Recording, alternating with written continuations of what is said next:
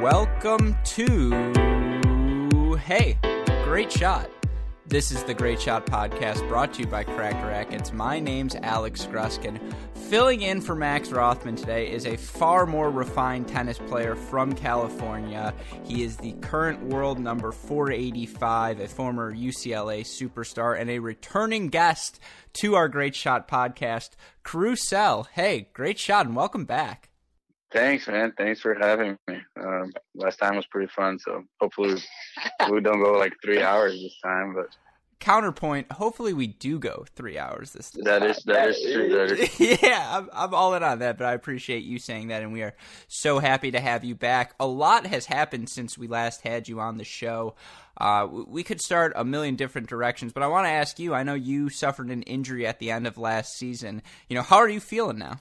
Uh, I'm feeling good. I mean, it took kind of forever to, to heal. To be honest, I didn't didn't really think it was that big of a deal when when I was diagnosed with it. Um, the, the MRI and all that, because um, it was like right after I when I played Winston Salem, you know, the the the 250. That was like my last tournament last year, and um, I went to Brazil and my hand was like really sore, and I just had an MRI and it was like this weird thing. It's not like a it's technically called called like a blood edema, which is like a, a bone edema, not a bone edema, which is like I don't know. It's just this weird thing that I had in my hand. So it's like kind of a little worse than a bone bruise, and there's not much you can do about it. You just have to wait and rest, and you know the pain goes away, but then it comes back and goes away and comes back. So it just it was just kind of a kind of like a very annoying like five months to be honest. But you know, I'm healthy, I'm playing, I'm practicing,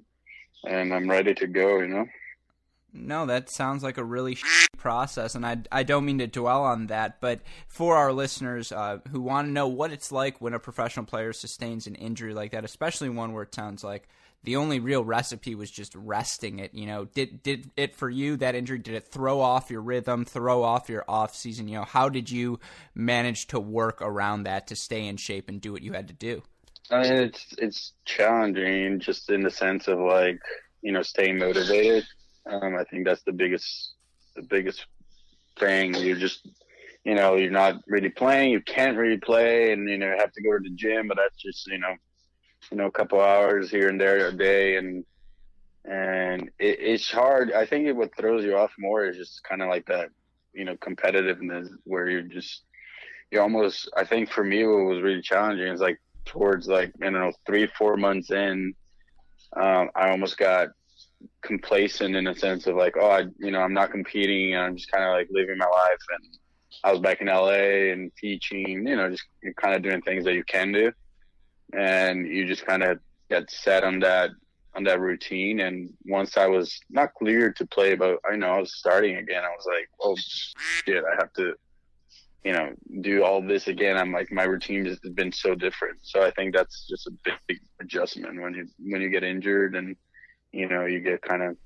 set in your own ways doing other things. Um, but especially for something that you can only just rest and really not do much. I was doing, I started doing PT again here in the, here in in Palos Verdes and stuff like that. But but still, it's just you know takes an hour of your day, and then you know what do you do with the rest of your day? yeah, so well, it's just so it's just kind of like you know it's just, it's just annoying because it, it was just really resting and there was no timeline. You know, you you Google it and then it says, oh, it can be you know three months or two years. I was like, well, it can't be two years. um, two years is just not going to cut it.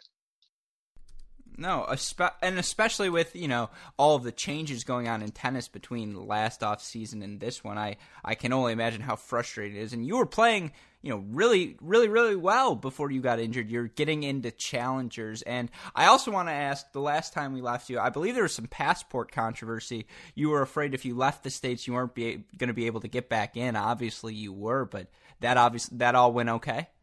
Yeah, it was. It was a visa thing. I was in a visa process, application process, and uh, it took another. I mean, from the time I think when when we talk, I think right after Little Rock, wasn't it? Yeah, it was right. Yeah. After. So so yeah, so it took still another like I don't know another two three months for me to get the visa, and then I had to go to Brazil um, to sort everything out. And by by then, I was already, you know, my hand was already hurting, so it was kind of good that I went there and you know got everything checked. But um, yeah, now I'm good and I'm you know I'm legal, so that's important. Oh, any ladies listening, you heard that he's legal now. I'm legal for now, but I will need. I don't know. I still, still have a girlfriend, so she knows if if if Trump tries to, to kick me out, I'm gonna have to put a she's gonna have to put a ring on it. If the going gets tough, the tough get married. I know. Yeah. No, but it's uh, it, it, I'm good for like five years now, so I, am okay. You know, oh. by then I'm either gonna be top hundred or retired. So. the the natural successor to Billy Martin for sure. Yeah. Oh yeah. I mean, if I could take that job, I'd quit tomorrow. But um, but yeah, I know it's it's uh, it's extra frustrating. I think that what what's been like the injury was extra frustrating, not because um, you know would be different off season wise. It was just because it almost set me back to square one. Like I'm, you know, I can compete for points pretty much, um, and I know in like a month or two I'll be unranked. So it's just like it was the worst possible time for me to get injured because I was, you know, I was playing a lot of challengers, even ATPs, but I was gonna go back to 25, you know, try to build the ranking and just kind of, you know, that's just kind of normal, you know, you go up or down, up or down. But then that that just set me back, like I feel like twice as hard because now I'm, you know, barely getting getting in 25s and and we can't compete for points anymore. So it's just like, well, how am I? How do I defend my points if I can compete for points? Um, and then, yeah, I mean, it's, it's just a, a, weird situation that, that, that this new transition has tour has, has put everyone in. And, and I think with my injury, just kind of made it twice as bad. So but it is well, what it is, you know. And I think that's the perfect transition to get into what we want to talk about the most today. Now, for people, just to set the scene a little bit, obviously you're well versed in this topic, and you know anyone who's been paying attention uh, to the tennis world in 2019 has to be aware that the ITF uh, impl- uh, implemented a new transition tour this season. Uh, they they changed the structure of the futures and challengers now, where you know futures events it's a different amount of points than it used to be before, and a lot of events 15Ks, some 25Ks, uh, only give transition tour points, not ATP points. And, you know, there's a lot more nuance, and we can get uh, into all of that. But where I want to start this ar- or this discussion of this argument, I, am on your side. It's not going to be an argument, but um, just one of the biggest things we've seen that's been both refreshing as a fan, but even more so frustrating is we've seen so many players speak out about how angry they are that this transition tour rules passed. That you know it really was without much consulting of the players. It doesn't seem like there's a lot of test runs for this. And as one of the you know loudest critics of this new ITF transition tour crew, I just I want to ask you uh, on a front note, you know, where is this anger coming from from all of these players we're seeing? You know, can you sort of speak to that of why the players feel so left out of this decision making process? Yeah, I mean, I think I think it's kind of funny, but it's just I, we all, you know, everyone that is complaining is in a different situation, right? So you know, there's the guys who you know can get into tournaments at all. There's the guys who you know are you know like me can really you know there's no really mobility. So at all levels, everything has been, you know, everyone has been affected. Besides, you know, the challenger guys. If anything, they're just chilling there, getting the points that no one else can get. you know, you're just kind of there. Uh, how do you, you know, you have to lose first round every week for a year to, you know, get out of the challengers. But that's besides the point. Uh, I just feel like, you know, w- when it all was like when things were happening and I, everyone was asking questions, I think I, I, remember being in Kentucky. There was like an ATP guy there. I don't, I can't remember his name, but he was explaining like how how we were gonna do it and everything, and it, it seemed seemed okay. Um, and I, I, I understand a little bit of the point of view of the ATP and whatever the, the ITF. Well, there's too many players in the rankings and, and whatnot. But at the end of the day, it's like, dude, just let the people play. You know what I mean? And and I think you know, for me, I I've never been you know I'm that you know big of an activist about anything really. um, but I think what really like struck, what why this kind of struck with me is that one, I, I played college, um, and this kind of ruins everything for college players unless you're you know relying heavily on wild cards. But it's not like everyone can do that. Um, and I'm seeing friends of mine barely getting in tournaments, uh, just having to plan ahead so far ahead to get in a tournament or something like that. So it's just like that's the, I think the first point that made, made me really angry, and I was like, as soon as everything started, like, oh, they didn't think this this through. They just said, oh, let's just do this, but it, it wasn't really well thought. And I think the second point that like really really makes me angry or, or makes me upset about this is that um, I just kind of use myself as the example, but I also I, it's not that I just played college. I played college and I quit uh, for a year, and you know if I was under the same this system a year and a half ago that I tried to that I started playing again, or even less a year and a half, I wouldn't have been able to play. They they would have taken my ch- chance to play because I, I wouldn't be able to get in tournaments. I was I was I had no points. I was a nobody. So so that really makes me angry in a sense like, well, you know, it doesn't doesn't mean I'm gonna make it. It doesn't mean whoever, you know, it's my fault that I took a year off as well. But but at the end of the day, you know, if you're allowed if you're allowed to play, at least you're allowed to play. At least you tried, whatever it is. You know, it doesn't matter. Like no one no one who's a thousand five hundred in the world is taking any money away from from the guys at the top. You know what I mean? Just let them play. Like who cares? Yeah, I, I, I completely agree with you, and it, it's interesting because this whole thing kind of started uh, when the ITF released uh, the info of saying you know they're thinking behind this. One of the stats they turned to was that while over fourteen thousand players compete in professional tournaments every year, only 350 men and 250 women break uh, financial uh, even financially without consideration uh, consideration of coaching costs and and so you know it just seems like that if that was the fundamental problem you were trying to solve that players like yourself crew who are you know winning futures events starting to slowly move up the ranks uh, weren't making a living weren't making enough for themselves it just seems like limiting draws uh, just doing the things they does it, it didn't really address that core problem. Yeah i mean I, I, the whole thing with with tennis i think I, i've been kind of I've been in that Facebook group, you know, with you know everyone's complaining and all that. but I, I, I feel I feel like, and this might sound a little controversial because I'm on I'm on the player side. I'm on the player side that you should be allowed to play. Now, you can't you can't just be like, oh, I'm 450 in the world. I should be making 100k a year. It, it's just never going to be like that.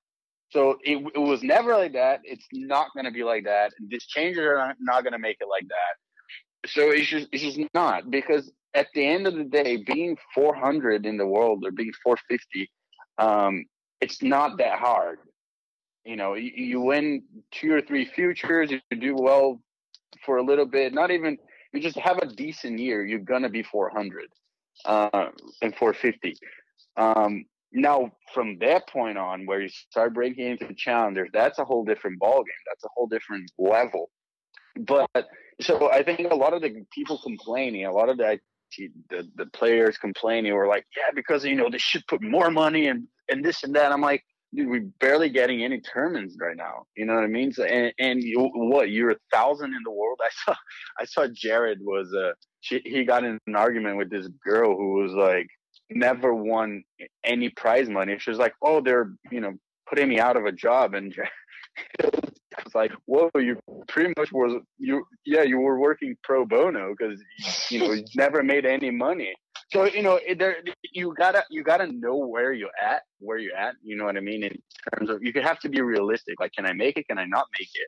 Um, but you know, I think even if you can't make it, if you want to play, you should be allowed to play. Um, now that's that's that's what the that's one of the biggest problems, right? The the the part where people cannot are not able to play. I was like, think money, yeah, I understand. Like, you know, I I would make more money too as a guy who was 400, but the money's at the top. It's ten. Is in a bigger sport, the money's at the top. It's hard to trick all the way down to like 400. Maybe I mean challenge is like already better um, with the housing and everything. So so it, it, it it's a slow thing, but you can't just be you know demanding all this money when you like your career high was you know 900. It's just it's just not. And you're never gonna you're never gonna make 100k being 900 in the world. You know what I mean? So it, it, you got to really look. That's why when I propose solutions to those things, I, I try to be like, okay, we have to be re- realistic. Like we, no one is gonna re- mediocrity. You know what I mean? It's not all of a no, sudden, of all of a sudden, the ATP board's gonna be like, you know what? Being 400, those, those guys should be getting paid. You know, I'm 400. I'm not being like I have to get paid more. I'm just pissed about the fact that there's no mobility in this ranking. It's like it's kind of crazy. Like you have to, you know, if you're 400, you can go, you can play challengers, but then you have to play what a year of transition tour to to get into challenger. So it's just not. It just messed up with the natural progression of things. You know, when you're competing in tennis. But you know, it's it's, it's, no. a, it's you can debate a lot about this, but I think there's just some things that are never going to change in terms of at least with the money. Um, but some things should should be amended. I think in this new system for sure. So I, I, just want to start by saying again, thank you for sharing your perspective. As a fan, it's hard for us to really kind of fathom what that's like going from city to city. Uh, a joke that's been re- made repeatedly on cracked interviews is, you know, you never want to end up in Godfrey, Illinois, and like I'm sorry for the hosts in Godfrey, but it's like, yeah, the Futures Tour sucks. It does. You're going, yeah, you're going city to city. If if the ITF wanted to do something, so let's do something about the futures then. Um, instead of this I've never like really said to this to anyone, but I sometimes I you know you're driving in LA in traffic, you have time to think. Yeah, give me things. a breaking news then, West. I'm no, a breaking news sound. I'm thinking I'm thinking like okay, you, you want the futures to be a little better. Make them in big towns, in big cities that are easy easy to access, like flying in. You don't have to like fly and take a train and then take a taxi or something like that. But try to make the futures in like bigger towns. Try to make you know the hotels closer to to to the site, so we don't have to like Uber or rent a car, things like that. You know what I mean? Logistically, they can make a better job. Now they're gonna have more money. No, they're not gonna put more money. No one's gonna put more money. But if they make the logistics a little better, it's easier for everyone to travel. It's tough to like you know fly from I don't know. Like I've played 500 bucks to fly from Savannah to to to LA. It's like that's crazy. Um, so you know, make it logistically a little easier for for everyone on the, especially in the ITF tour. You know what I mean? But you know, with the money wise, it's just like, man, like they're not gonna it's never gonna change you know so and i i'm, I'm sorry for cutting you off um, but i just i just think that point is fascinating and paul timmons who writes a blog it's called my tennis adventures adventures.home.blog wrote uh, like a three piece series about the transition tour rules and one of the points he made was referencing the prize money at the australian open versus the comparative 15k 25k levels and you look at it the australian open's purse has gone up 30% in the last five years, and you know that is just not the case. And so you're saying, and this is a it, it's a really interesting argument. That's why I want to ask. You're saying you understand why that purse grows, right? Yeah, like the Federers, the Djokovic's, the the marquee names. They drive, they drive the, the money. It's not and, me. It's not the Caruso. I'm not, yeah. I'm not the one bringing in money for tennis. Well, and so I think that's fair, but you mentioned as well the jump and level once you hit the challengers, and I got the chance to be a ball boy at the Cleveland Challenger a couple weeks ago. So literally, I was on court, and like, you guys are all so fucking good, like so fucking good. I cannot stress that enough. That's what I'm saying. So what's happening is like, okay, a lot of future players have been complaining a lot and complaining a lot about the money, where in challengers, I I'm I have the same opinion. Challenger players are good. Like it, it's it's it's a whole different ball game. Like that's why I, I always get my kicked a little bit there because I'm like because everyone is just like a couple results away of breaking into like you know 120 150 100 and from there you just you know you just get there so i think know, at the challenger level, if if it was able to trickle down like more towards the challenger level, I think guys who are making qualities of slams you know, should be getting paid more. To be honest, I I, I totally agree with with that. Um, I don't think they should, you know, pay the winner of the Australian Open more. I'm like, dude, this guy's gonna pull in whoever wins the Australian Open is gonna pull another like five million in bonuses and and, and, and anything. Exactly, so, it's endorsement so deals and whatnot. Yeah, endorsement deals and all that. But you know, for the guy who's a hundred, and if he comes in and plays the first round and loses loses first round, but makes ninety thousand, you know what I mean? That's amazing. Um, so I think that's that's that's like I said, I mean that that Facebook group, and you know, you see a lot of people complaining, you see a lot of people demanding so many different things. I'm I'm just thinking like, okay, I, I I'm totally on everyone's side in the sense of like everyone should be allowed to play, and um, for me, I, I think the whole having two systems is absolutely bonkers. Like it, it just does not work. It is not a thing that they should have. But I should I think they should have you know the points in 50 15 and 25 Ks just on the latter rounds of the tournament, like semis, finals, winners. They should have ATP points for those people. Because then, because then there's mobility, right? You go play 15, you make finals. I did, like I made finals two weeks ago, but it's not, it's worth nothing, really.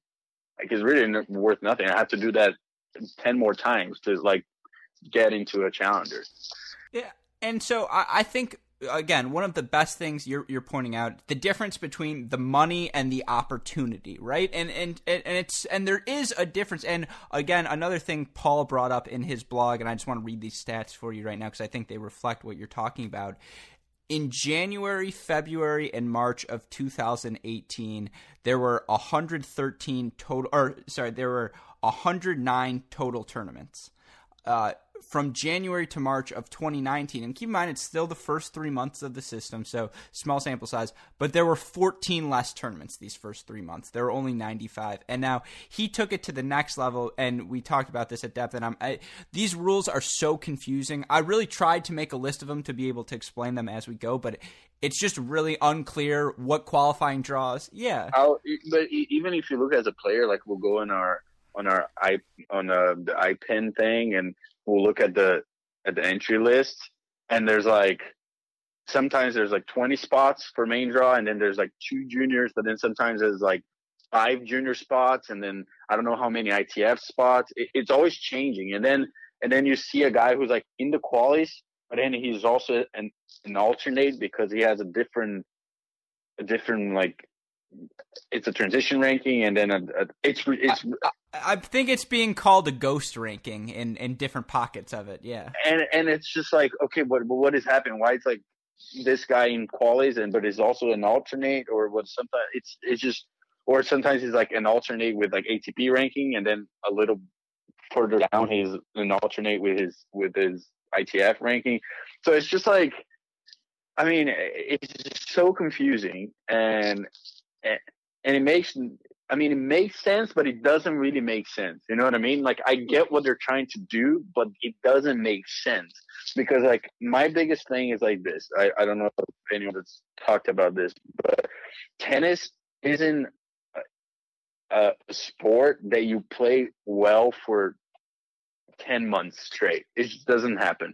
Tennis is a momentum thing. So you play really well for I don't know, you play a few tournaments and all of a sudden it clicks, you win it, you win one, and then you go to the following week and you win again, or you make finals, and then all of a sudden, like you won two futures in a row, you're like, okay, I'm just gonna try to play some challengers. And then you go out and play some challengers, and maybe it works out, and maybe you get some confidence, and you stay there for a little bit. But then, boom, you start you start going down a little bit again, and then you have to reset and you know get your groove again, and hopefully you get that get that kind of same momentum going again. And that happens. Uh, that's the biggest thing. It happens in all levels. It's not that oh, it's a future thing. It's a, who in the ATP what top 100 makes like wins four tournaments a year, five tournaments a year, six tournaments a year. The, the, only maybe the top guys, but maybe not not even six. I think it's way too much these days. Um, where you know a guy who's like 80, he has like one or two finals. Um, he has Yeah, a, qu- a quarterfinal in Rotterdam. He makes, you know, that spontaneous Masters round of 16. You you have yeah, so you have like that, you know, that few rounds of 16s, like one semi, one final, boom, he's in the top 100. Obviously, he's playing for higher, for bigger points against better competition but that's kind of how it is, right?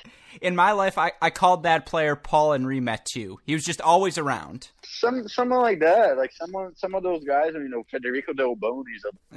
exactly. Guys like that, you know, guys who, I mean, is you know, they they keep their ranking through like a few good weeks, and that's kind of how it works. Now, you come down to a future level. Obviously, to move up to challenger and then to move up to ATP, you have to win more. That's that's just obviously you have to win more futures to get the challenges you have to win more. Once you're there you don't have to win as much. You just have to win to have a few good weeks. But in what this system takes off is the possibility of a guy. So again like if i put myself as the example right after that last time we talked that i won little rock instead mm-hmm. of going playing a future i went to savannah and i qualified and won a round. Wasn't a deep run but you know, I was I was I it's went to a challenger. Yeah. I went to I went to a challenger and I and and you know I got my first challenger win, and I was feeling good about myself. And you, you how many times did you see last year a guy coming from qualies making a deep run like in, in a challenger? So the fact that they took away the the qualities of challengers, it's mind boggling because it's like so many times you see a guy who you know maybe had a few good future weeks, and then all of a sudden, boom, just clicks at challenger. Like uh, what's his face, Karlovsky. Karlovsky yeah. to U.S. won whatever Iowa City, and then who? Braden Schnur. Yeah, Braden Schnur just now. Yeah, I mean, think think about like all the times that this happens, and take about and, and look at how they they just messed up with momentum. So you can't you can be like, okay, I'm playing now I'm going to go risk myself at a at a term at a higher level. That's kind of that's what's because now you know you're I'm playing dude I'm playing 15s. You know the only two 15s I played since I started playing again in 2017 was my first one that I ended up winning was me and Marty in the final. and then one more. After that, I was already ranked high enough to play 25s, and I played full year of 25s in challengers qualities. How am I right now playing 15s? One, I shouldn't because I, I just shouldn't. Um, I should be at the level like I am at 25. And two, I feel like I take spots from guys who are trying to to come up. You know, the guys who just started, like even George, was just kind of you know getting his feet wet, and and Austin, like a couple of my friends, the guys who are just starting, why am I there taking spots? You know what I mean? I should be playing higher. But now I'm in qualities of Bakersfield and Calabasas. I'm in qual. Yeah. I'm 480. I'm in qualities of Bakersfield and Calabasas. 225. That all you look at the list. I think Jared tweeted. You look at the list. These are all guys who like literally have done one 25s or gone to like quarters or semis of of challengers. So it's just like it, they took away that mobility and that that that that momentum that that you know one or two months they were like oh crushing it right now. And you just keep going you keep going until you stop. Obviously the ups and downs for you to get up the rankings they need to be you know less downs more ups. But it is what it is. You know what i mean? Um, that's just kind of how tennis is. You don't play well every week. You lose every week pretty much you know and and but they just took that away. So it's just really frustrating from all I think from all levels, from like guys who can get in, from the guys kind of in my situation that like 500 to 350, they're in a kind of a kind of a no man's land, you know, and, and you know the doubles guys who can play 15s if they're not playing singles. Like what the fuck is that? No, it, it's incredible. And uh, just on something you mentioned on the opportunities earlier, uh, another stat. So, again, January to March of 2018, there were 7,972 qualifying spots available uh, for players who wanted to play either a futures or challenger event. In 2019, there's only been 2,280. So that's over, you know, that's about 5,700 less qualifying opportunities for players. You know, you mentioned the fact yourself, Martin, uh, are playing qualies at a futures. It's just the mobility upwards. I, I, it's funny you mentioned that because another thing I think that is uh, it's been mentioned, but just bars reiterating here. Wild cards are now gold. Oh, they're gold. They're gold. Wild cards. I mean, I keep joking with Marty, but Marty he, he gets wild cards like for the for the challengers, and like he loses loses his points, gets in in the seed spot, wins a round, and he it, literally in two matches he won. He it's like he won like eight futures. Yeah, it's just like what? Isn't that isn't that insane? I'm not taking away from his wins. I'm saying like, okay, that it, it's easier to win one round at a challenger than to win a 25.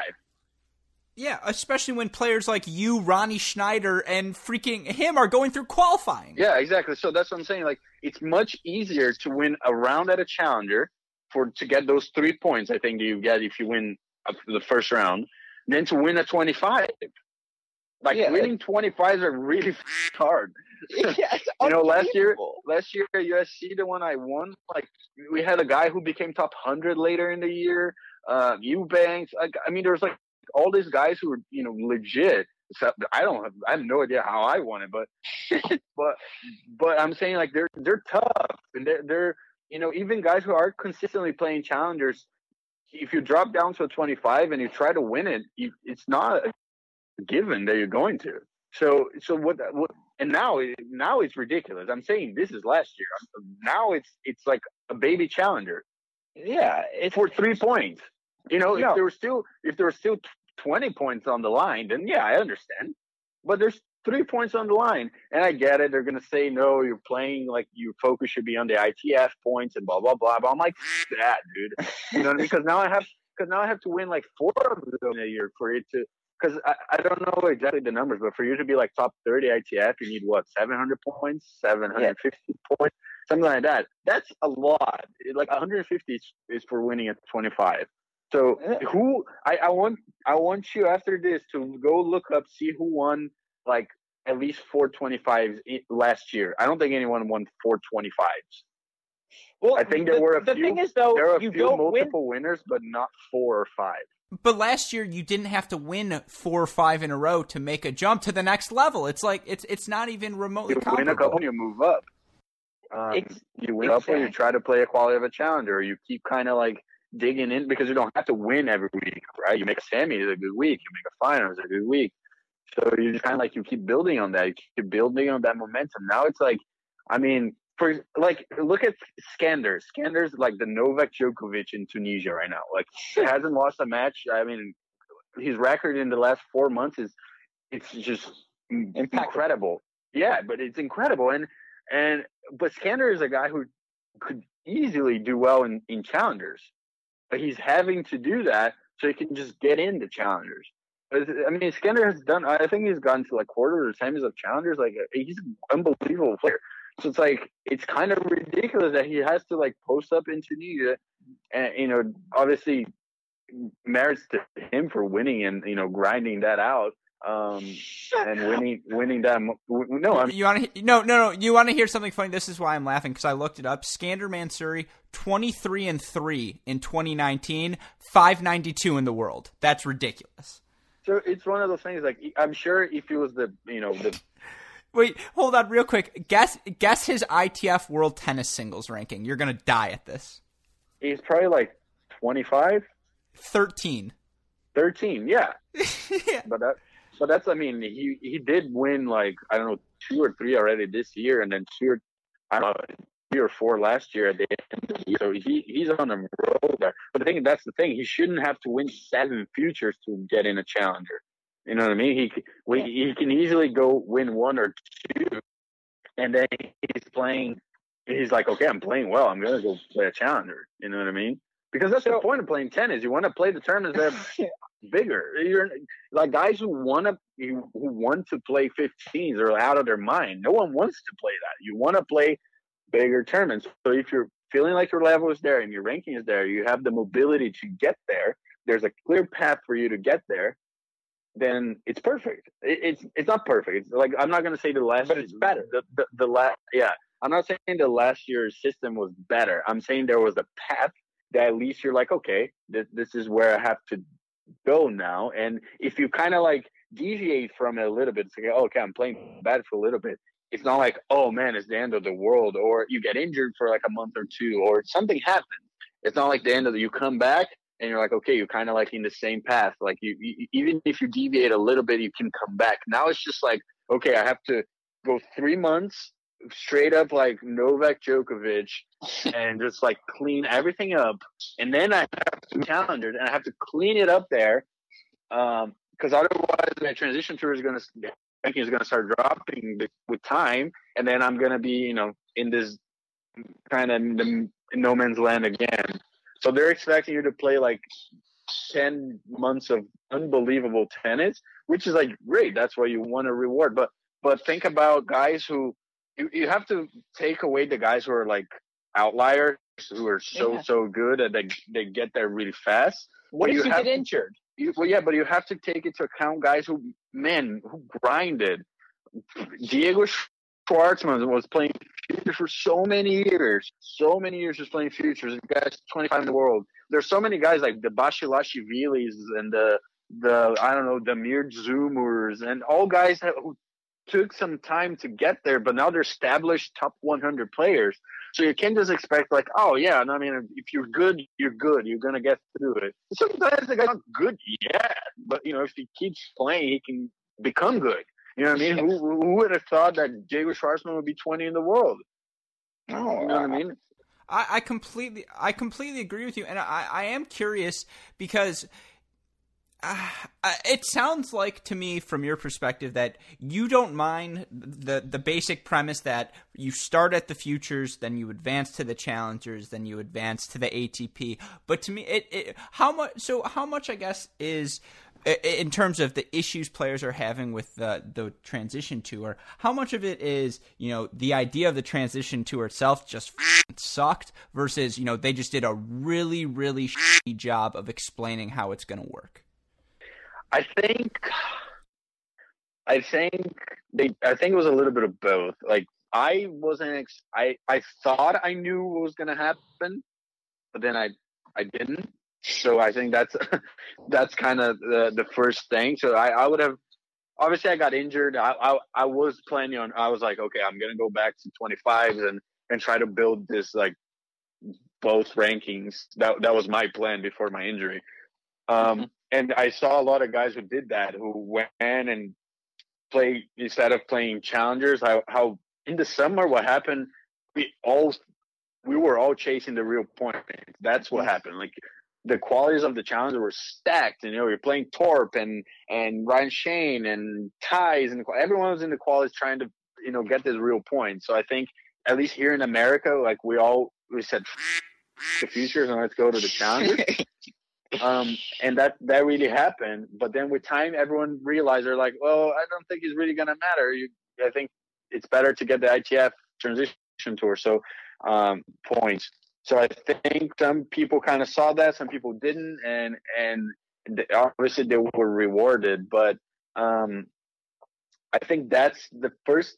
I don't. I just don't think anyone was foreseeing how one the people wouldn't get in the tournaments and two, um, how kind of like how stronger the tournament's gotten. Like the the 25s with the way they're closing, like it's crazy.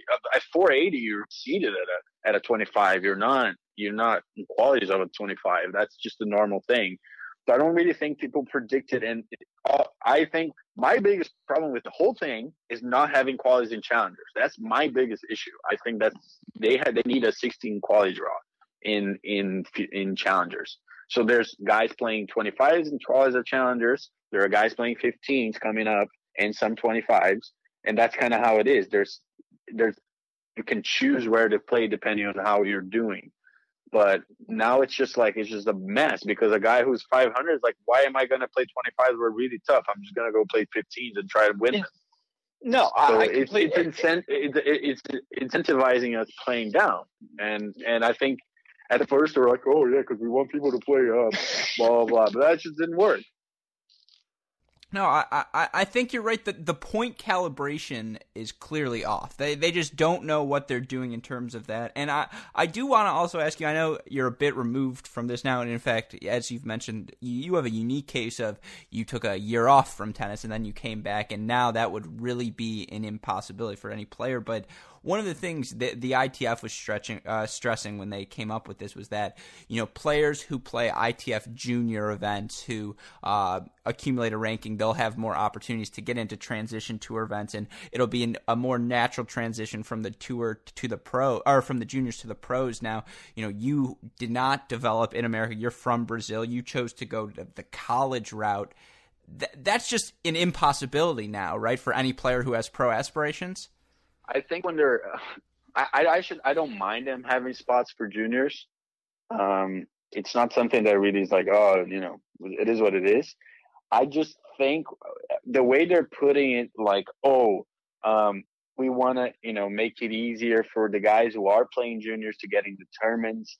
Um, it is a little bit unfair in a sense of like, again, I'm with the chance I might be sounding, you know, I don't know, cocky with the word, but being top 100 ITF, it's also not that hard if providing that you can, you can go and play. So that really rewards people who have money, people who have sponsors, federations who have money to send their juniors to all, all around the world. I did that. I was 30 in the world and I wasn't doing anything crazy. I won like one decent title, but I wasn't doing anything crazy and I was playing slams.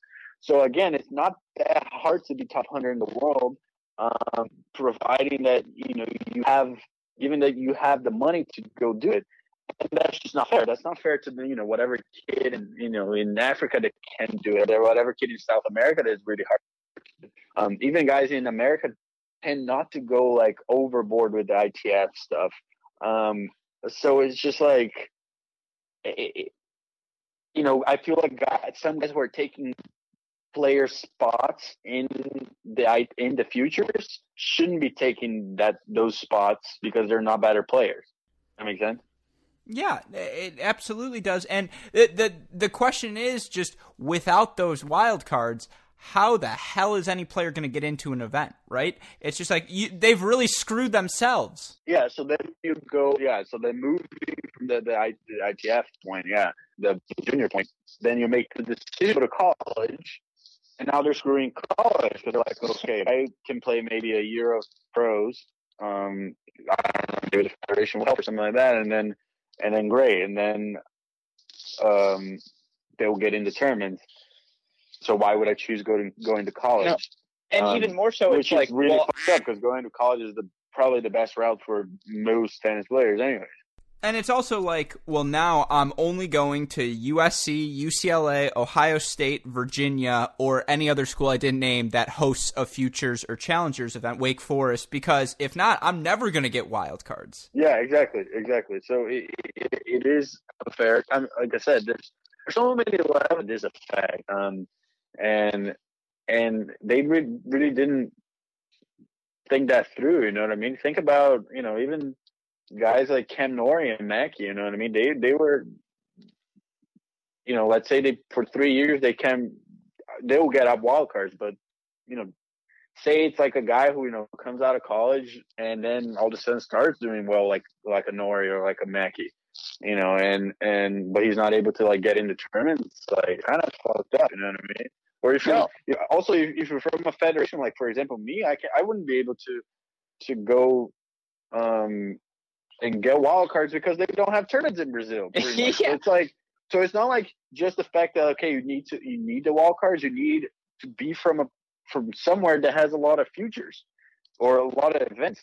Like it can wild cards. So it's just I'm, like I'm curious if you go back in time and just and I know injuries and off court, just a lot of things have changed, but I think like the perfect case uh, study for this would probably have been Gage Brymer, right? If you go back in time, Gage, Easter Bowl champion, top junior player, uh, he goes pro. He wouldn't have wasted time because it wouldn't have made sense for him at that point, given the wild cards available to him. And it's just, and it's just like you can't project for the four years of injury or the four years of physical development, all of these things. It's just you're really forcing 18 year old, 17 year old kids to make that decision early on. Is am I going to push it on ITF juniors?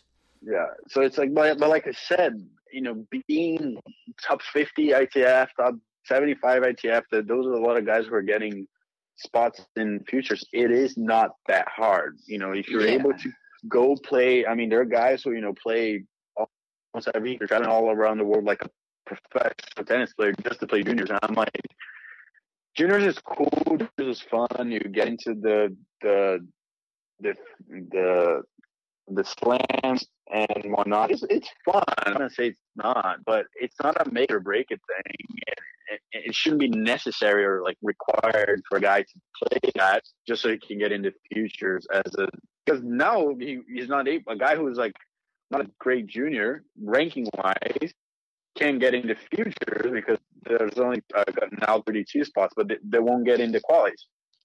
So it's like, well, what do I do? You know what I mean? That's why I keep saying UTR. Hopefully, they're doing something. That if they're having their own tour, that would be cool.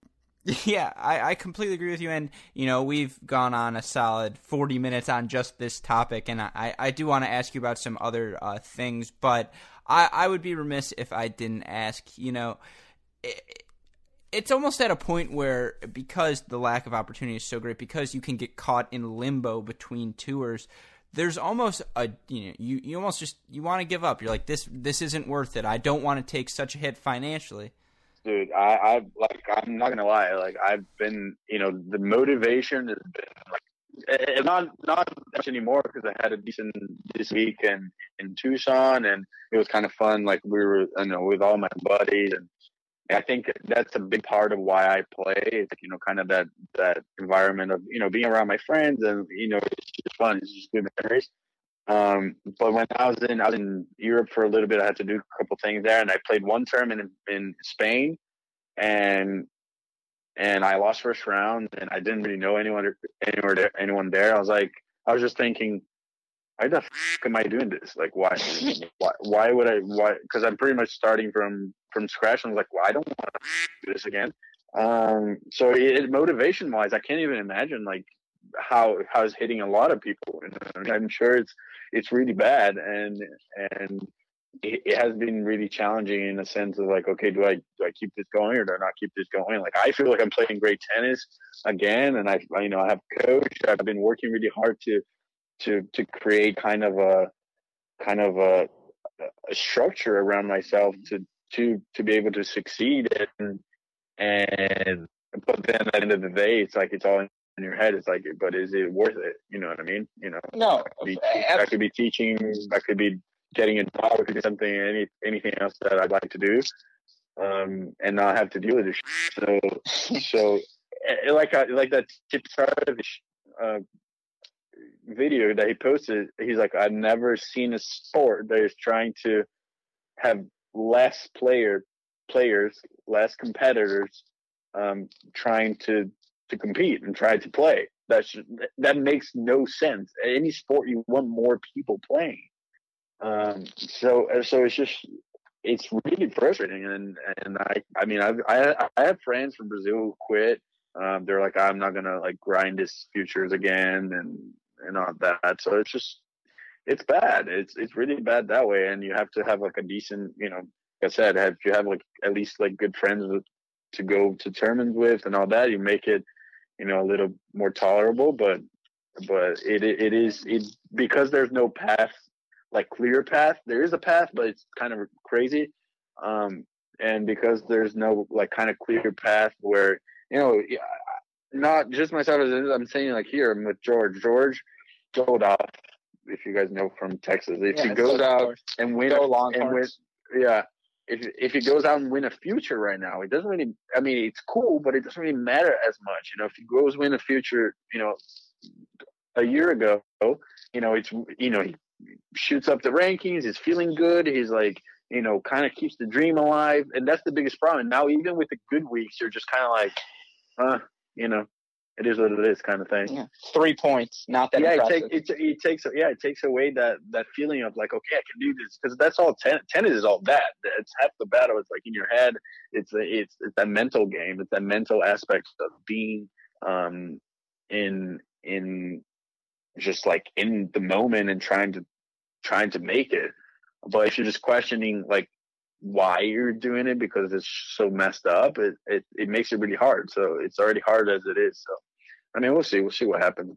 But it is it is definitely like that, and I can say for myself, it's been it's been very challenging. Uh, for sure. Well, then we will end the transition to our topic here. And again, given that we're only three months in, terrible start for them. But we will see. You know, maybe they come up with a fix uh, over some point. Everyone seems to be in Indian Wells this weekend, and I'm sure this will be a hot topic. So we'll see what comes out of that. Um, but just moving forward, you know, you mentioned earlier expanding challenger draws, making it a bit more clear what the cutoffs are going to be at certain events, and just those. Plus, I'm I'm curious and these are huge problems, so you know I don't expect an instant fix. But what are the solutions you see as someone who's living through this experience? Dude, I, I think it's it's gonna be hard to like bring the whole system back. I mean, there there are people who you know like Tony Nadal and you know there's there's some pretty big names you know kind of get involved with this. Um, so maybe maybe there's you know maybe six months from now they're like they'll be like, okay, well, we're just gonna bring everything back. I actually read something today. They were they're debating like how like having more points at 25 or something like that. I don't know. I don't know exactly that. But for me, it's like this: it's open up the draws for for for 15s and 25s, like the qualifying draws. So that's whatever 64. Just have 64 people. Everyone is paying 40 bucks, so that's already money for for the tournament. That just helps. Okay, so that's that's one solution, one of these mm-hmm. solutions. Uh, second, like I said earlier, have points in the later rounds of the, the, the tournament. Semis, finals, winners get points. So 15, for example, go out and make Sammy's, you get a point. You know, you win it, you get five. You know, something like that. So, so because what they don't want is all these guys who have one or two points in the ranking, and that's fair. That's fair. But those guys who have one or two points in the rankings, they're probably never going to make semis. You know what I mean? So just keep it in the later rounds. Reward the guys who are, you know, going deep in the tournament. Um, at least if that's what you want. I, I don't. I'm not saying that's that's what should be it, but like if that's what they want, then at least have some points towards the later rounds at 25s and 15. Still have points at both. You need points at both, so you're like moving up the the ATP ranking, so you have a place to go. Like there's mobility. And then third, you gotta have 16 qualifying draw in challengers. Like you have to. It's because then it frees up the 25s, and then it frees up the 15s because the guys who are pl- should be playing 25s are not playing 15s. They're playing the 25s or they're playing qualities of challengers. So you have 12 extra spots there for for ATP, not for ITF. For ATP ranking, you free up a little bit of the draw in 25s. The guy who's 400 is like, okay, do I go play a challenger, you know, do I risk it? And you know, no money. I'm not saying you should put money there, put, put points there, uh, put housing there, or or hospitality. You just have the draw at 16, and you go there. You get get get through qualities, and you get through maybe a couple rounds. You you get a few points. And then there's the guys who are going to be like, ah, I'm not playing that well, or whatever. I just want to play at 25. It's closer to home, whatever it is. So you can play those, which frees up again the 15s and makes it for the transition people in quotes. That's what I'm doing air quotes here, but the transition players, the guys who are coming in, then they can just go out and play the 20, the 15s, because that's what the 15s are for. And then the 25s are for the guys that are kind of around me, and you know 400 whatever, the, you know the Jared Hiltziks and Marty Redlickis and guys like kind of that that ranking, and then you go to either qualities of of challengers or main draws of 25s and that frees up everything frees up everything uh, it's it's it's fairly it's fairly simple it, it's kind of simple solution but they're going to be like oh because we want the tournament to be seven days long or we don't want to have specials i'm like bro think about this: if I go to three challengers and I win the first one, and I can play the second one, that's too good. I'll take that. I'll take that any day. You know what I mean? No, I I completely agree with everything you've said. Um, it, it's just uh, I I think no, no, no. Oh, oh, oh, oh, that's my bad. I I was on mute, but Westoff, leave all of that in because my stupidity should be broadcasted. Much like the ITF has really been broadcasted over these past. I was literally just talking to the phone, so um, I I, I think the microphone picked it up. So I'm just, uh, but I'm sorry you didn't. What I was saying is, I I think one of the the the intention of the ITF that making this smaller qualifying draws, all these things, was they thought it was going to promote more tournaments being hosted because it's only a seven day event now. They thought more things would pop up, and clearly that's not the case. So I, I, just really think, yeah, I just I agree with you. The opportunity isn't there for players who are just getting better and better. And I guess this is one of the things I want to transition uh, to talking about outside of this. And we've kind of alluded to this throughout this conversation. But I had the chance to go uh, to Cleveland for the Challenger. I had the chance to go to college, see guys like Petros Chrysochos, J.J. Wolf, Alex Rybakov, all uh, you know tour level guys, maybe not ATP tour, but certainly guys who want and deserve, given how skilled they are, to go pro. And I, I just. I, I want to ask. It's one of my theories, and you're in this right now. I just feel like the parity between the guy ranked 500 and the guy ranked 150 is as close as it could possibly be. Is is that your sense as well? It really feels like anyone can win any given week. I think, uh, certain extent. I don't think. Sure, I, sure. I think in it's uh, I think rankings can really lie both ways. You know what I mean? Sure. Um, so there's, you know, there there were the guys who were, you know, 200 in the world, but really only played 15s. Like couldn't really do anything challengers, but they're doing really well in in 15s. Um, but I, I agree with the what you're saying in the sense of like there there are guys who are 500, but they're playing. That's why I, I think UTR really comes into play that you might be 580 like if you put UTRs side by side, you're like, okay, this guy is actually playing, you know, top 200 level. Um, so the thing, the ranking, the ranking is not obviously that's what you based off getting tournaments and you know whatever you are in the world, you're you know doing better than the other guy, but the ranking really is just a combination of you know a few good weeks, right? Uh, it doesn't really play doesn't really say too much about the level per se. Like if you're 500, but you just started playing two months ago, that's fantastic. You know, you already got to, to 500. That means that you're just, you're not a 500 player. You're probably like a 300 player. Um, and I think I, you just kind of feel that way. You know, like I said, guys like, you know, guys who are struggling sometimes to get through qualies, in in in futures just because or get into quads in future they're they're also playing probably top you know 500 level. They're just you know just need a little bit of time. So that's kind of how it is. Like the ranking it, comes out every week and and it changes every week but it, it, also you have to like really see how how long these guys have been playing for and all that. So it's it's a combination of a bunch of things. And obviously you see you know a guy like JJ Wolf looks like he can lose a match these days, and and he is what like 300, 250 now, or whatever he is, and and and you know Torp. That you just see like the the level. I mean, it's really close, and and that's the biggest point. That's that's that's what I'm saying. When there's moment, there's this momentum and mobility together. Um, you get a guy who's 450, but playing a level of 200, and he'll go to a challenger. He will show, but now he can't now he can show that, and that's the biggest problem. It will show that you know a guy who who's not ranked as high, but he's coming in hot and he goes to challenger. He's hot and he goes out and wins it, or gets the semi, or gets the quarter, makes a deep run. Um, we're not allowed to do this.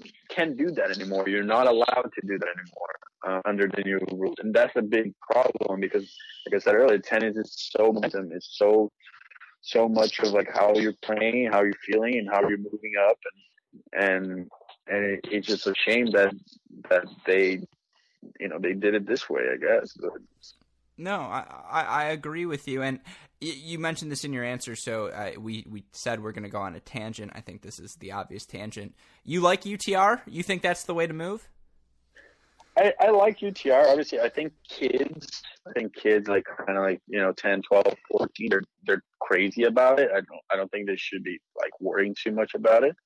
But I do think UTR, you know, they're, they, obviously they're a business and they're probably, you know, trying to make money and expand and all that, but they, they seem like they have good interest in, um, in tennis and making tennis better and more accessible. And I, I like that about them. And I think, you know, if me as a player, where I'm at, I am right now, if I, if the, if the UTR events gave ATP points, like for the winner or for the, you know, the finalists, and less money but ATP points, or if they were able to, you know, it's it's Oracle. They have, you know, they make money pretty much. um, so they have unlimited funds. So if these guys came out right now with like a tour, if they're able to see with the ATP and be like, we're gonna take care of this the smaller tour, um, and they it will give ATP points. Everyone would go to those. People would be like ITF. um, so I do. I don't think like you know they're not going to replace the ATP. I don't even think they're that's their goal to like replace the ATP ranking. But but I feel like this is a good opportunity for them to be like, you know what, we can we have the money to to go after ITF, and we have the money and we have the resources and and, and kind of the name already to to create our own thing. And you know i think players would dig it. Players obviously you've got to do it like all over the world and stuff like that like that but i, I mean i mean i feel like players would really dig that. No i i completely agree with you and i have my own qualms with utr you know I, I it, it's hard for me to exactly understand how they're rating just people from the get go saying you beat this person but this amount of games. And I just need to take a you know a bigger look at that. But I, I don't hate it. I, I like the idea of the rating system. I, I honestly the rating system for me is not necessarily what I it's like whatever it is what it is. Yeah. More like they have the structure they're putting out tournaments already they have kind of kind of a name they have uh, oracle who you know backs up indian wells. They have kind of the structure to create something even bigger you know and even more um important for for the the game than you know what the ITF is trying. And I think that would be really interesting to see if they you know they're able to come up with something. No, and obviously that will take time, but I think they they should definitely like look into it that that now and see what happens. No, I, I completely agree with you. And, you know, again, I want to be conscious of your time. We went like two hours last time, so we will try and do a little bit less this time. But I want to ask you some fun questions before you go because I just always appreciate how candid you are, and I think you'll have some fun answers. So, as you mentioned, the last time I talked to you, I think it was April of last year. Uh, there's been so much that's gone on on the ATP since then. Uh, you know, we've seen a Djokovic revival. We've seen all of these young players break through. And so just, I'm curious, if you don't mind, can I ask you some ATP thoughts? Absolutely. All right. Novak Djokovic, does he get to 20 Grand Slams?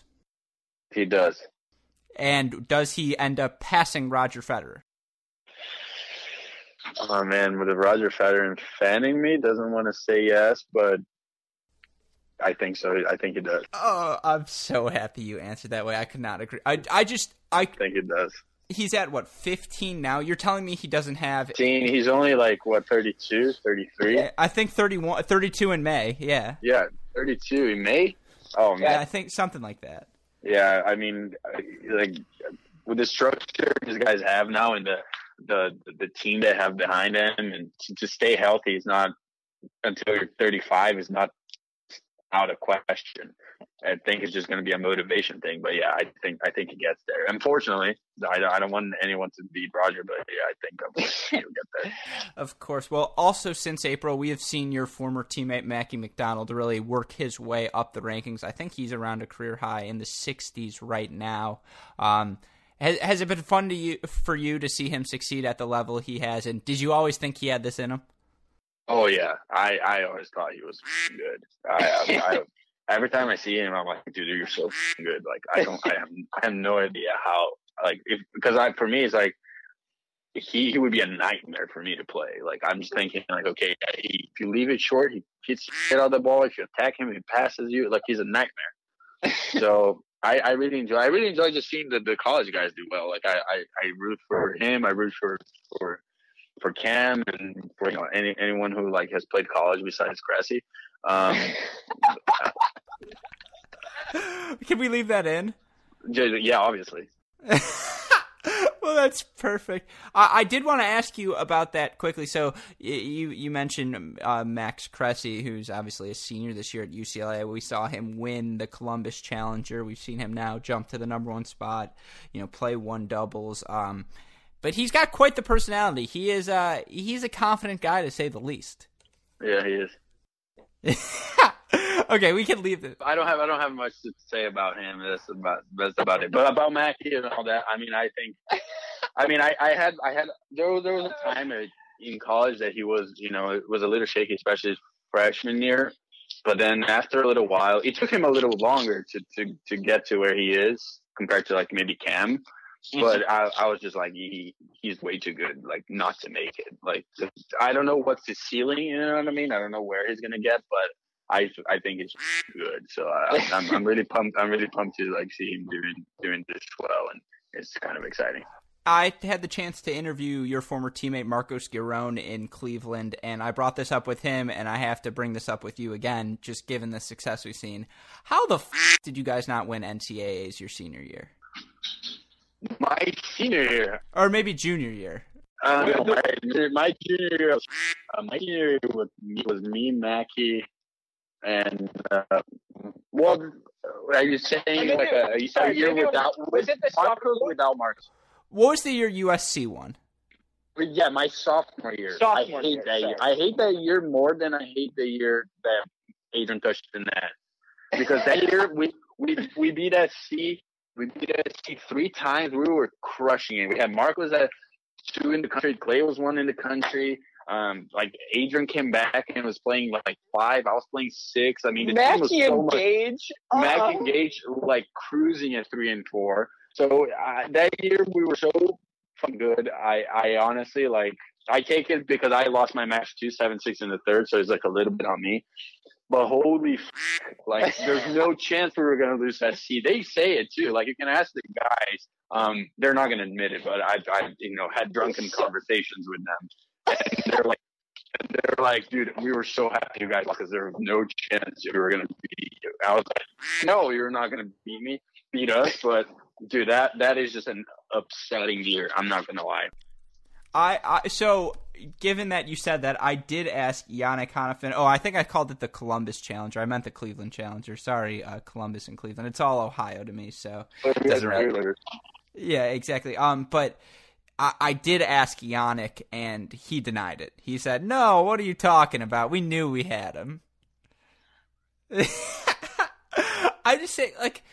Oh, it's such a fun team, and I guess There's no, there's no way. There's no way. They were playing well, but it's just, it was just a matchup. So like, Marcos always had Ray's number um, at two. Mackie was playing unbelievable.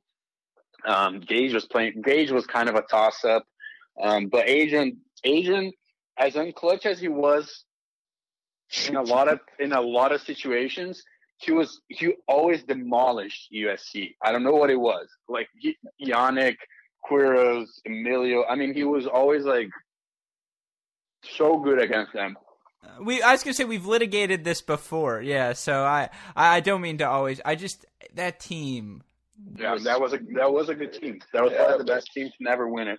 Oh, that's a debate. We're gonna have to have that debate another time because I've got a couple teams. I mean, that Virginia team that year, JC Aragone didn't play till the end of the year. Like, I mean, That uh, is true. That is true. yeah, So the the talent level was just ridiculous. And I, I just want to ask your thoughts on the college season this year. You know, I know your UCLA Bruins. Connor went down. Uh, Connor Hance goes down with an ankle injury. Keegan went down with an injury at the indoors. But just what do you think about your Bruins this year? I mean, um, if I'm being honest, like I think with all of them rank, with all of them not ranked, with all, all of them healthy, they're actually a pretty solid team. Like Carrasco one, Keegan two, Govind obviously is really good. Um, Connor Hance is like he's a he's a little winner. He just like gets out there and like finds a way to win, uh, and that's so important to have like that guy in your team, right? Yeah, um, sure. So so I don't know. I I with all the injuries and all this stuff. I mean, they're struggling right now. Um, I can't, I don't know.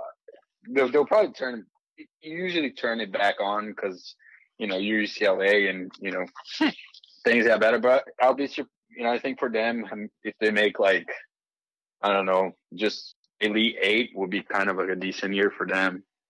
Um, yeah it was interesting because at indoors there was a moment there, you know, before Keegan went down, where it was like, oh my god, like these Bruins. I mean, anyone can play with anyone this year in college tennis, but just you know, with well, Keegan... they had that crazy that crazy match against Wake Forest. Yeah, exactly. Yeah, but it was just like you know, a couple of weeks a couple of weeks ago they had a crazy match against GCU, so you know, go figure. uh, college tennis, college tennis is crazy. So it's you know, I mean, I like it, but it's it's crazy. Yeah. Well, then. Uh, three more quick ones, and I promise I'll let you go. Um, in terms of crazy, I've had this idea recently, and you were in this environment, so you let me know if you think it is at all feasible. Instead of playing the team tournaments and the individual tournaments back to back, what you do is you put a day off in between those two events. You host a a college style Laver Cup there to help grow the sport, try and promote it. It's an all star event where, you know, maybe six guys, six girls on each team. You're not playing more than a set during that day, so coaches don't get too mad about you for, you know, playing a little bit and, and you throw that in the in the middle. Is that feasible at all? Do you think any coach would allow Double A's? Yeah, at NCAA's in the spring. Oh dude, that would be dope. I mean, it, I don't know. Is it all possible? Feasible. I mean, I don't know how, how well connected you are. um, I, I got Oracle I think, on speed. I, I I think that would be really cool, um, in the sense of like, but you got to make it a huge event. You know what I mean? Like TV that that would be kind of cool. Yeah, but, or or you do that at the um, U.S. Open, right? At the end, honestly, like I that that they should have a day off in between anyways because a lot of people who you know who are there playing the, the team event and you know they lose and they just get obliterated afterwards because we lost in some ways no one no nothing matters anymore pretty much. So having like a day off there and having like a little fun activity would be kind of cool. Have like guys and girls in the same team or like a eastern western kind of thing. That would be kind of cool like west coast east coast yeah. Um, or maybe west, I, east, north, south. There's a, a conference yeah, teams. You could do some true. cool There's things. a lot of conference teams. Um, but yeah, that'd be that'd be pretty cool. Uh, yeah, I, mean, feasible. It's, it's definitely it's definitely doable. I mean, I think I, I don't think it should be a big the biggest deal. Uh, it's gonna come down. I think people are gonna be like, well, how you know how does this bring any money, or how does this bring more exposure? You know what I mean? There's always those like you know business questions, but you know, as a fan of it, I would watch it. I would, I would, I'd have fun watching that. So my solution to the business side, you put it at the U.S. Open maybe instead of the collegiate thing they were doing, and then you give the winning team X amount of wild cards the next year, since everything's screwed up, and then you make it a very important event. Oh, that would um, be that would be that would just be very important. But also you got to make it, but you got to make it, you know, so you have foreign guys as well. Of course, be able be able to compete in that and get the wild cards. Yeah, maybe that's why you know foreign guys pretty much tank NCAA's. Like, who cares? Doesn't matter for us. exactly. You incentivize maybe playing the individual season a bit more. Maybe you do it by ranking. You know, the top ten players all guaranteed or whatever. I'm just, I'm really in on this idea of incorporating team tennis. I guess more into. Um, I mean, team tennis should be more everywhere. You know, I mean, if I could, if I could choose playing ATP tour or like a nice like seven month season of team ten, you know, like kind of like basketball, I would do that. That'd be way yeah. fun. I know. Well, look, that's why we're doing stuff like this to try and build that type of audience. I'm all in. Well, then I, I want to end here. Uh, you know, you're back in California. Uh, Indian Wells is starting, I think, tomorrow for the women, Thursday for the guys. Um, I don't know if you've ever been, but if you have, you know, uh, ha- you have been. Yeah, I was a hitting partner there for two years. So I heard rumors that Indian Wells is essentially the fifth major, but it's just the nicest event of the year. Is that true? It is true. it is unbelievable. Like it, I am gonna go out and say that it's better than the U.S. Open. Some I don't know. People are probably gonna hate me for it. People, but um, it is. It is incredible. Just because it's like Palm Springs is just fantastic. You know what I mean? It, it, it is a town that obviously is a lot of retired people, but it's so beautiful. There's like, I mean, it's just incredible that desert kind of look, and every day is just beautiful. And and obviously they run the tournament. Oracle runs that tournament like no one else. So so I, I don't know. I think it's I think it's better than many slams. Like I played junior slams, and I I thought Indian Wells was better than most of them. Besides, besides, I think Australia was really dope, but but Indian Wells is phenomenal. Yeah, I, I and I mean tennis condition is perfect. It's the weather. You know, the weather doesn't. It's not that windy. It's not that hot. Um, it's a little. It's tough to play. It's not easy because it's a little bouncy. It's a little slow. But man, it's just one hell of a tournament. I'm not gonna lie.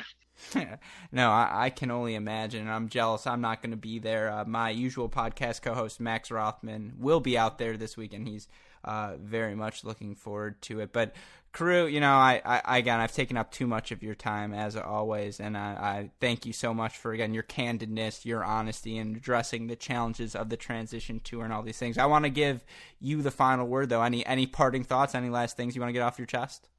Um, not really. I think I said it all. I mean, there's always new. Of the things there's always new information coming out, and there's always things that like you know you really didn't think about, and you know see someone else um, mentioning and and makes sense or it doesn't make sense. But I think when it comes to the transition tour, um, that's kind of where I, where I'm at, and that's why I'm, you know I'm gonna keep being vocal, and because at the end of the day, you know who, who's fucking no one's paying my fucking bills anyway. It's not it's not like the ITF is because you know I don't make any money playing. I play like, and I think that's what I guess this will be the takeaway.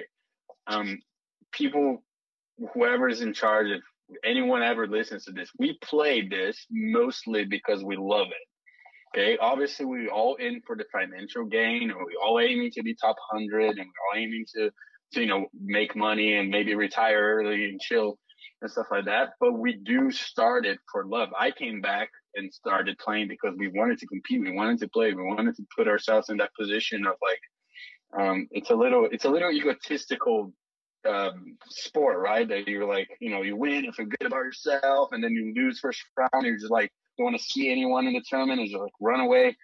But we like it, we enjoy it. It's like it's the challenge that you know keeps us going. So, yeah, the money is not great and all that, but you know, keep us, you know, keep everyone in the loop, make allow everyone to play, and and you know it would just be better for the sport. You know, what I mean, people move out of it and become you know the next stars or the next whatever. So you know, it's just one of those things. Like it's frustrating, and I'm gonna keep being vocal about it, like I said, because because um um you know no one's paying my bills.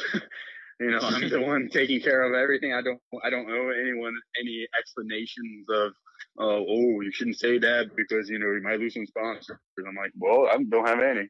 Um, so it's just one of those things. Like I think we, the consensus is that you know what I mean. It's like we don't quit just because the money is bad or because the this and that. We keep going. We keep pushing through it because it would be like that in any job in any you know in any career that you, you choose so that's what we're trying to do so hopefully like you know might not be for me but maybe if i keep doing it it helps you know someone some other generation or something like that um i've gotten you know people have keep sending me stuff and they're always like hey like this happened show this.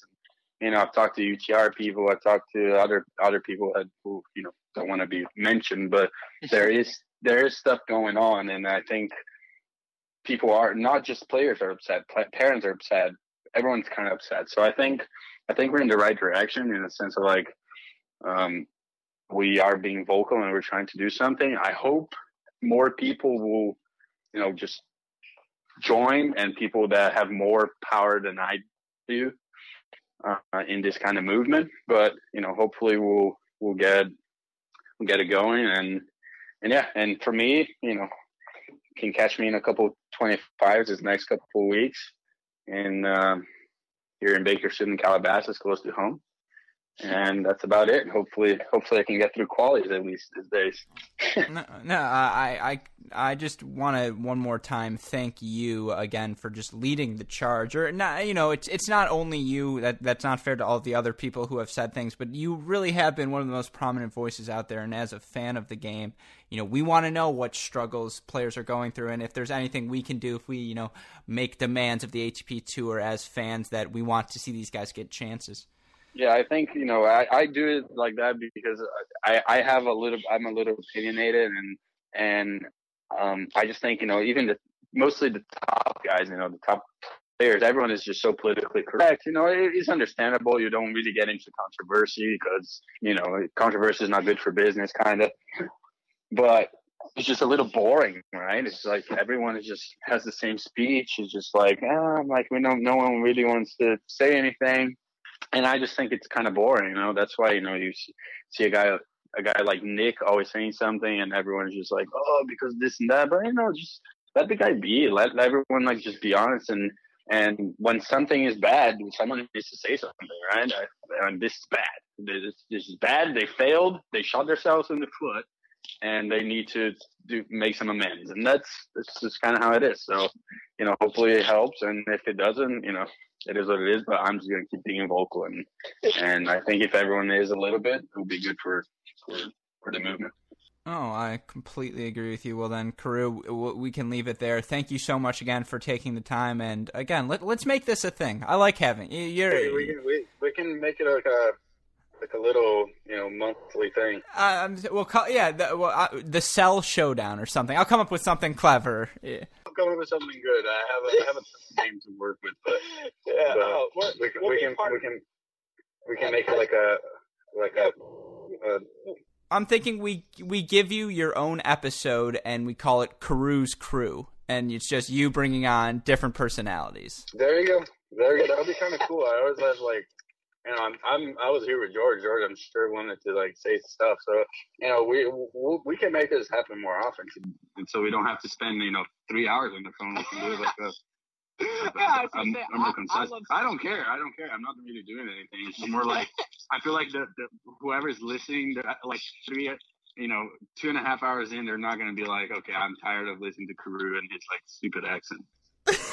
well, look, I would spend three hours with you as often as you want. I always have a good time when we do these things. But, you know, for those listeners who want a shorter podcast, check out our new podcast, The Mini Break. You can find that wherever you get your podcast Apple, Spotify. Uh, that'll be our daily recaps Monday through Friday. Check out the Cracked Interviews podcast as well, where we've got a bunch of other personalities coming on. Also, be out the lookout for GSP episode number 100. I'm going to steal parts of this clip with Karue, and we're going to, we have something very special planned that uh, I don't want to get into too much now, but be on the lookout for that. Check out our website, crackedracquets.com. But with that, I'll end. Huge shout out to our super producers, Max Fligner and Daniel Westoff, who have a f- job to do as always. But for our super producers, for uh, our wonderful team at Cracked Racquets, and for my incredible uh, co host today, Karue Sell, I'm your host, Alex Gruskin. Crew, thank you again so much, and uh, we will talk to you soon.